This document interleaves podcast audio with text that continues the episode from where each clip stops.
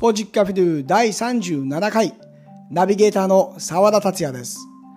この番組は株式会社 BFM コンサルティングの提供でお送りします。さて、今回は東京代々木上原でアルゼンチンのソウルフードミチョリパンを営む中尾夫妻のインタビューが取れました。初の夫婦での出演です。2人でおよそ50カ国を1年半かけて巡った海外でのエピソード。なぜアルゼンチンのソウルフード店を営むことになったのか、2人の物語は聞き応えたっぷりでした。えー世界ホールの旅から振り返っていただきたいんですけど、はい何歳の時に行かれたんですか、えっ、と、28の時に、お結構遅めですね、28というと。そうっすかね。なんかこう、若い子がね、もう若い時にいろいろ行きたいとかっては言い。ったりするのもよく聞きますけど、28の時にじゃあ、あえでーも僕、あの、一人旅は若い時に行ってるんですよ。あ一人旅はその前に行ってる。そう、22、3の時に、まあ、アジアメインなんですけど、あ、その時はアジアメインではい。行かれたんですね。そうなんですよ。ちなみに海外はど、はいどんな国にあれですか、えー渡り歩いた経験があるんですかその2人で行った世界一周っぽいのは、50ぐらいは回りましたね。その世界放浪はもう2人で、はいあのーそう、2人で50カ国50ぐらいですね、1年半で。 1年半で。はい。それはもう事前に50カ国を計画して回るもんなんですかいや、まあ、ざっくりですね。うーんもうその頃にはもう結婚されていたんですか2人はいえ、婚前です。あ婚前旅行で50カ国、そうですね。えーちなみに、まあ、今後そういったねちょっと世界旅してみたいっていう方のために、はい。えー予算はどれぐらいで回られたんですかえっ、とね、2人ではい500ぐらいですかね。あー500万これしっかりなくなるもんでした500万使い切るはい、しっかりなくなります。しっかりなくなります。と途中でその例えばトラブル、現金、荷物奪われるとか、そんなハプニングとかはあったんですかいやそれがなくて、全然。え、珍しいですね。うんあの、自分たちで忘れたぐらいですかね。普通の忘れ物。普通の忘れ物ぐらいで、 その時は荷物見つかったんですか見つかりませんでしたね。ああ、見つかる、やっぱ見つからないんです、ね。あ、で。もちょちょっとアフリカのケニアで、はい。あの、アルコールを外で開けた状態で持ってちゃダメなんですけど、あ国の法律みたいなのがあるんですね。はい。ほうほうほう、で、ホテルとそのバーが50メーターぐらいしかなかったんで、はいはい。 服の下に隠して歩いてたら警察に捕まって、すごい、すごい。それでで、英語が分かんないふりで、まあツーリストだから許してみたいな言ってたんですけど、はいははい。だんだんちょっとヒートアップしてきて、はい。銃向けられそうになりましたからね。 もうあまりにもこう言うこと聞かないから銃向けられてあ手錠をかける寸前まで行って、ほうそこまで行ったらもう状況的には行っちゃいそうですけどどうなったんですかそそれでもう一人友達がいて、その子はいは英語を結構喋れたので、おーまあうまい感じで賄賂で終わったんです けど、最後のニュアンスがねやっぱりこう世界を感じさせますね、はい現現金で解決そうですね、あのまま僕が対し対応してたら、はい打ち込まれたかもしれないっていうのはありましあたあ。まあ日本の場合はねアベノマスクで対応しますけど世界の場合 はげ現金でねこう対応してなんとそうかですね。してもらうってえ今ケニアの話がありましたけどはい。実際こうさらっとでもいいんですが、まあ、50カ国で全部言うの大変だと思うんでナオトインティライミ状態になっちゃいますから、えーどこの国に行ったか教えてほしいんですけどどんな国に行かれたんですか、ざっくり、アフリカと南米に行きたくて、おおいいルートですねその旅行は。それでだからそこをつなぐような感じでアジア入れたりとか、はいはいはいはで、ヨーロッパはちょっとお金かかるから飛ばすんですけど、いうんうんうんそれでもスペインは絶対行きたいっつって、スペインだけ入れたりとか、ああ、なるほど。まあなんかそんな感じでルートを組んで、はい。移動は全部エア飛行機で移動したんですか飛行機を使わなければならないとこしか使ってなくて、ああ、もう電波少年と同じですね。 そうですね。飛行機使わないといけないエリアだけ使って。ほとんどバス、電車バス、トラックとか、ああ、じゃあ、南米とかなんてもう結構バスはいが大活躍したんじゃないですか、南米のバスは快適ですね。快適でした 快適でしたね、僕たちは。結構いいお尻してますね。あ、まあでもその前にアフリカだったんで、 ああ、アフリカの方もひどかった。アフリカはもういろいろ頭ついたり、はあ、 3人用に5人座ったりとか、えあと何時に着くかがそもそもわから ない。え 時間がね、予定がないような日常。で、朝一のバスだと、はい。そのバス会社の人に絶対歩いてくるなって言われるんですよね。おー 暗いから危ないっつって。ああ、もうその治安の部分も結構安全面がないと。そうなんですよ。タクシーで絶対来いみたいな。へえ実際、アフリカは危ないところが多かったんですか、まあ、そうですね。気をつけてはいましたね。うーんなんか、アフリカに行く人のために、はいア。フリカに行くなら、まあ、ここだけ抑えればっていう、まあ、魅力をぜひ聞いておきたいんですけど、魅力。はい、もうでサあのサバンナのなんかこう動物と触れ合う以外、全然日本の映像入ってこないじゃないですか。まあでも、あれですよ。もうあ もうあのまま。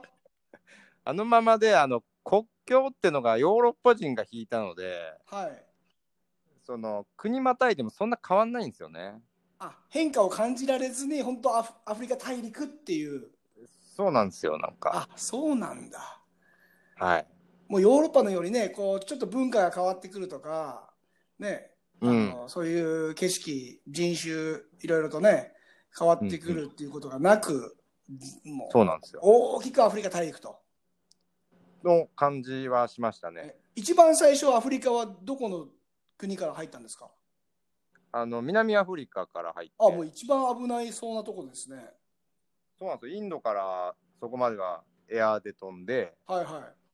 そこからこうずーっとバスとかで陸で上がるみたいなルートだったんあーですけはど、はははははなるほど。そのアフリカから、まあ、あとのメインのもう一つの南米に話を移していきたいんですけど、南米はどの国からスタートしたんですか、南米はペルーからですね。あ、ペルー。ペルー。ペルーどうでしたペルー。ペルーはご飯が美味しい。おなんか、合うんですねな。ん向かこうの国の味が。はい、なんか平和な国でした。うーん。え、その次、ペルーの次はどこらに、どこに行ったんですかペルー、ボリビア、うん。チリ、アルゼンチン、ブラジルでしたっけね。ああ。その中で一番良かった国はどこなんですか、ここやっぱ良かったな、みたいな。あ、全部でですかはい、今のは南米大陸の中だと印あ、象南米ですか印象的な、はい。 まあ、アルゼンチンですかね。まあ流れ的 に、流れ的にアルゼンチンになっちゃうんですか、はでも、ちょっ いとや、でもアルゼンチン良かったです、その時アルゼンチンって、そのブラジルもボリビアもチリもペルーもそうですけど、ちょっとヨーロッパ志向が強い国じゃないですか。移民、ままああそのね、イタリア系の人そうですねが多かったりして、うんちょっとこう、ブランドというかね、えーはいえー品格を持った、えー他の南米と違うぞっていうのをね、ちょっと出してると思うんですけど、そうですね。うんうんまあ、そこで、まあ、人生を大きく変える運命的なソウルフードに出会ったという展開なんですけど、はい。えーそのフソウルフードとはどんなしあのー食事なんですかまあチョリパンって言って、チョリパンチョ僕チョリソ僕もそのそうチョリソーアサドとかね、こうはいあとはパンチョっていうホットドッグっていうのははいアルゼンチン現地でもよく見せたチョリパンっていうのを、まあ、見落としてたのかっていうぐらい最初全然ピンとこなくてうんうんでもそのチョリパンの食べ物にこう魅了されていくわけじゃないですか。そうですね。え、出会ったきっかけみたいな、どんな展開で出会ったんですか きっかけあれですよ。あの、地球の歩き方です。え、乗ってましたそう、乗ってるんです よ。南米、へえ。アルゼンチンとなんとかなんとかって3つぐらいの国のあって、はいはい。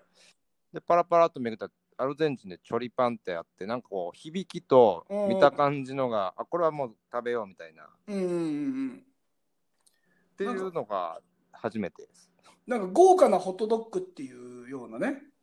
感はい。じあ、も、そうですね。ね、すると思うんですよ。そのボリューム入りで、パンチョってすごい、もう本当のホットドッグ、ソーセージ1個乗ってみたいな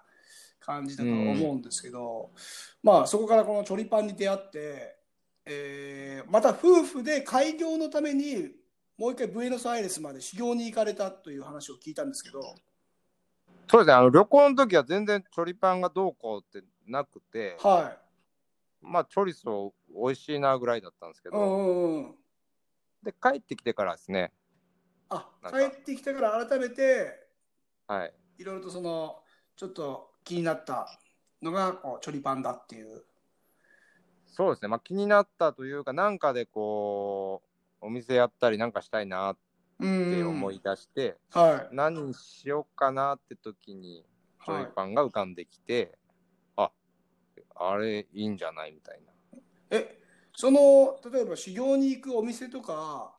な。はい、えー現地でのまあね勉強する場所っていうのは、じゃあ最初は決まってない段階で行かれたんですか。決まってなかったですね。え、それ夫婦でまずブエノスアイレスまで行って、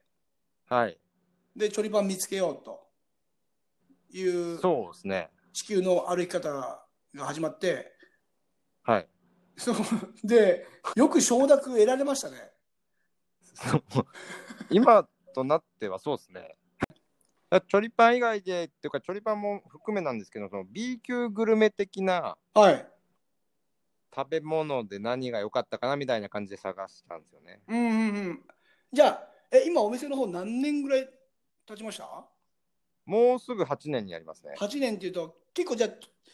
開業したての頃っていうのは B 級グルメが日本の中でも結構、あれですか、ネームバリューとして表に出てた頃な時期そうでですすかね。ね。そうですよね。B 級グランプリとかっていうのもありましたもんね。そうですね。まあと、あれですね、1000円以上するハンバーガーやグルメバーガー屋とかもはいこ、はいう増はえいて。き始めてる時期だったんで、ああ、そうかそうか。その価格競争というか、比較すはるい基準っていうものも、やっぱりはい日本全体が上がっていかないと、そうで高すいレジねの。パンっていうふうになっちゃいますもんね。そうなんですよ。言ってみたら、ホットドッグっちゃホットドッグなんああ、で、そそうです、そうですね。でもれ、で1000円近くしたら、なんじゃそれっていう。確かにそうなんですけど、でも現在はは、僕もおはい店の方に足を運んだことあるんですけど、もう本当にいろんなお客さんが出たり出たり入ったりするような形で、どそんうでな、すね、今、はい。もう本当に年齢層も幅広いですよね。だいぶ幅広いですね。で、外国人の方も買いに来ていたり、そうたまに店内外国人しかいないみたいなとこあります ね。店員だけ日本人みたいな。あそうですね。使い方としてはいいかもしれないですけどね。はい。でも、んそういう店は、にしたかったとか、いいなと思ってたんで。うん。はい、まあ、場所が代々木上原ということなんですけど、はい。この立地問題っていうのはどうですかやっぱ狙い通りいい感じに進んでるんですかいや、まあ、結果論になっちゃいますね、なんか。あー確かにね。まあ、賃家賃もね、もう場所によって東京の場合はかなり上げ幅が変わりますもんね。そうですね。結構高いとこは高いですね。で今、テイクアウトはこのコロナの影響もありますけど、あとはいは、えー、ウーバーイーツとか、ウーバーイーツ。あ、まあ、でも、もともともう、オープンして1年後とかからデリバリーはやってるので、はいはいはいはいはでテイクアウトもオープン時からずっとやってますのい。で、うん。あ、なんかココロナだろうが手順とかは変わらず。確かにそうですね、はいお客さんの中ではもう、むしろその利用が、じゃあ試してみようっていう、一つね、前進したお客さんも中にはいるかもしれないですね。そうですね、周りが閉めてる時にやってて、テイクアウトしに来てくれた方うとんか、はい、まあ、そんな現在ミーチョリパンを、えー営みながら、はい、えー夫婦でお店の方もあれですよね一応一緒にやりながらそうっですねていう感じだと思うんですけど、はい休みの日も結構一緒になんか走ったりしてるという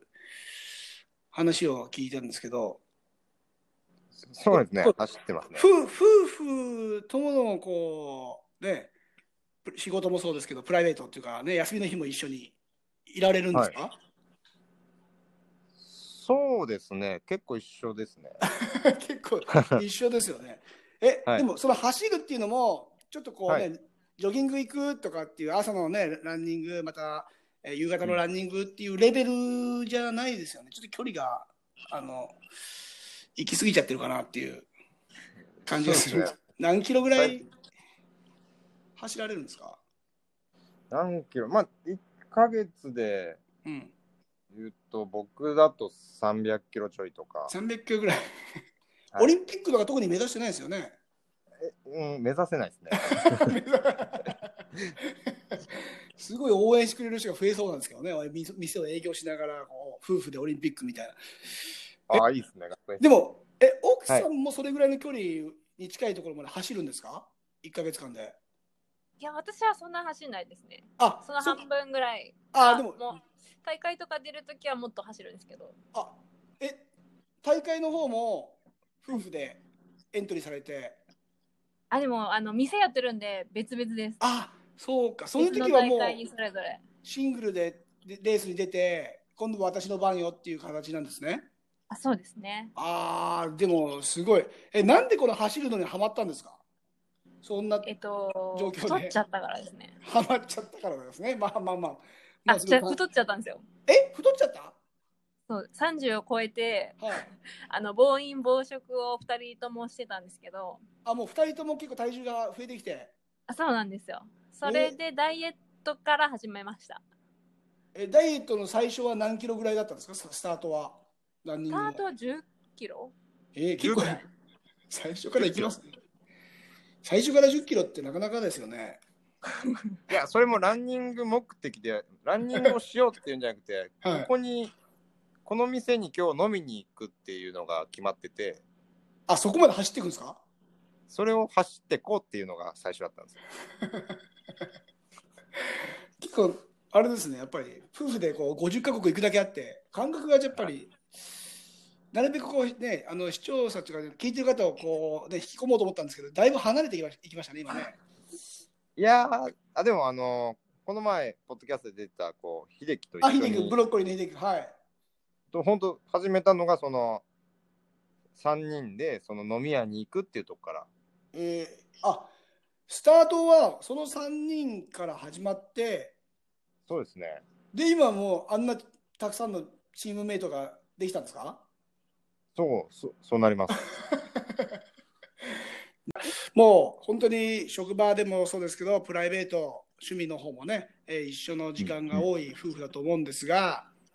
えーはいえーお互いの、まあ、この際だから言っちゃおうかなっていう、お互いの気になる点、直してほしいとか、伸ばしてほしいとか、そんなところがあったら、ぜひ一人ずつ聞きたいんですけど、ありますかえー、直してほしいとか絶対あると思うんですよ。僕も結構言われてるんです、直してほしいところ。奥さんにですかはい。いちいちうるさいって言われてます。それを言わなきゃいいのに、いちいちうるさいって言われてるんで、もう言わないようにしたんですけど、そうすると次にでき起きることは、なんで言ってくれないの分かってるなら言ってほしい。でも、ゆいちいちうるさいって言われたから言わなかった。でも言わなかったら伝わらない。うーん、どっちが正しいんだろうっていう、ちょっと迷走してるんですけど。うんうんうんすごい気持ちはわかります。あわかあるあるそうですそうねそうそうそういうそういうのを ね、もうせっかく今回初のこう夫婦でのご出演なんで、ちょっと聞いてみたいなと。まあ伸ばしてほしいところでもいいんですよ。優しく言うと、ここ伸ばしてほしいなっていう。なんかブロたまに、はい、いいですよ。たまにやっぱ喧嘩するんですけど、はいはいはい。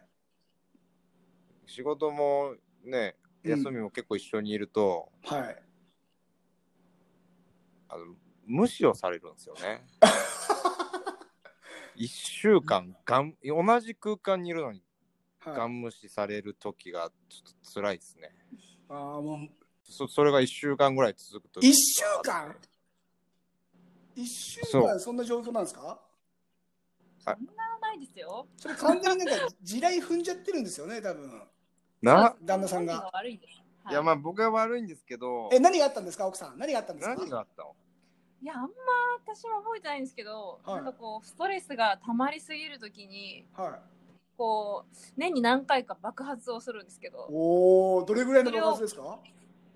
えかなり爆発も、大噴火です。それ、それは伝えるんですか旦那さんに。あはい。もう、もう大噴火は大体は感情のまま、あい。りのまま伝えるんですよ。え、その時やっぱり仕事面が多いんですかあの、家庭の面が多いんですかいや、両方ですね。両方なんかもうす、なんかのきっかけに、はい。もう嫌なことすべてが出てきて、うわそれぐらい毎年あるんですね。なんかボーナスみたいな感じで。あ、そう、そんな感じで、なんかこう、自分の、こう、なんですかね、感情がは爆発しちゃうと、もうイラッ として。その時は多分無視の時です ね。もう本当喋りたくもないみたいい。な。無視って結構えげつないやつですよね、無視って。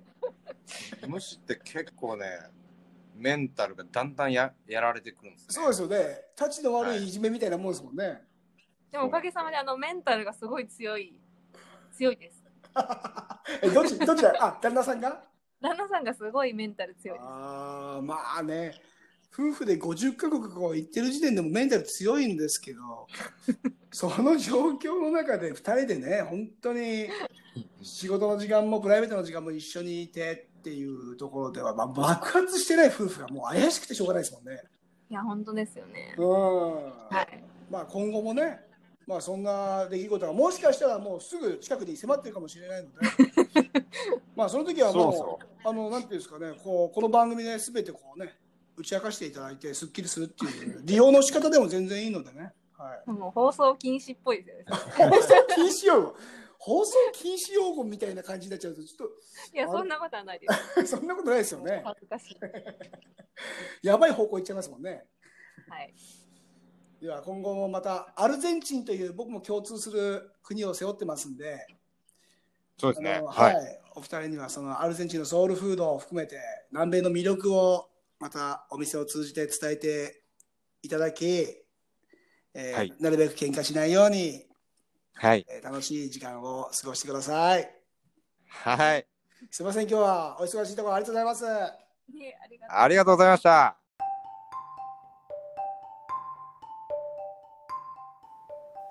いかがでしたでしょうか東京代々木上原でアルゼンチンのソウルフードミーチョリパンを営む中尾夫妻お店を経営していくのも決して簡単ではない時代ですがさらに2人で同じ趣味の時間を充実させていく話は羨ましくも聞こえてきました何事も簡単な挑戦などありませんがそのトンネルを通り抜けるとなぜか過去の辛かった時間がシャボン玉のように一つ一つ消えていき気がつけば次なる挑戦が始まっていますぜひ機会がありましたらアルゼンチンのソウルフードミーチョリパンの味をご試食くださいここまでのお相手は澤田達也でした Muchas gracias. Chao. Adios.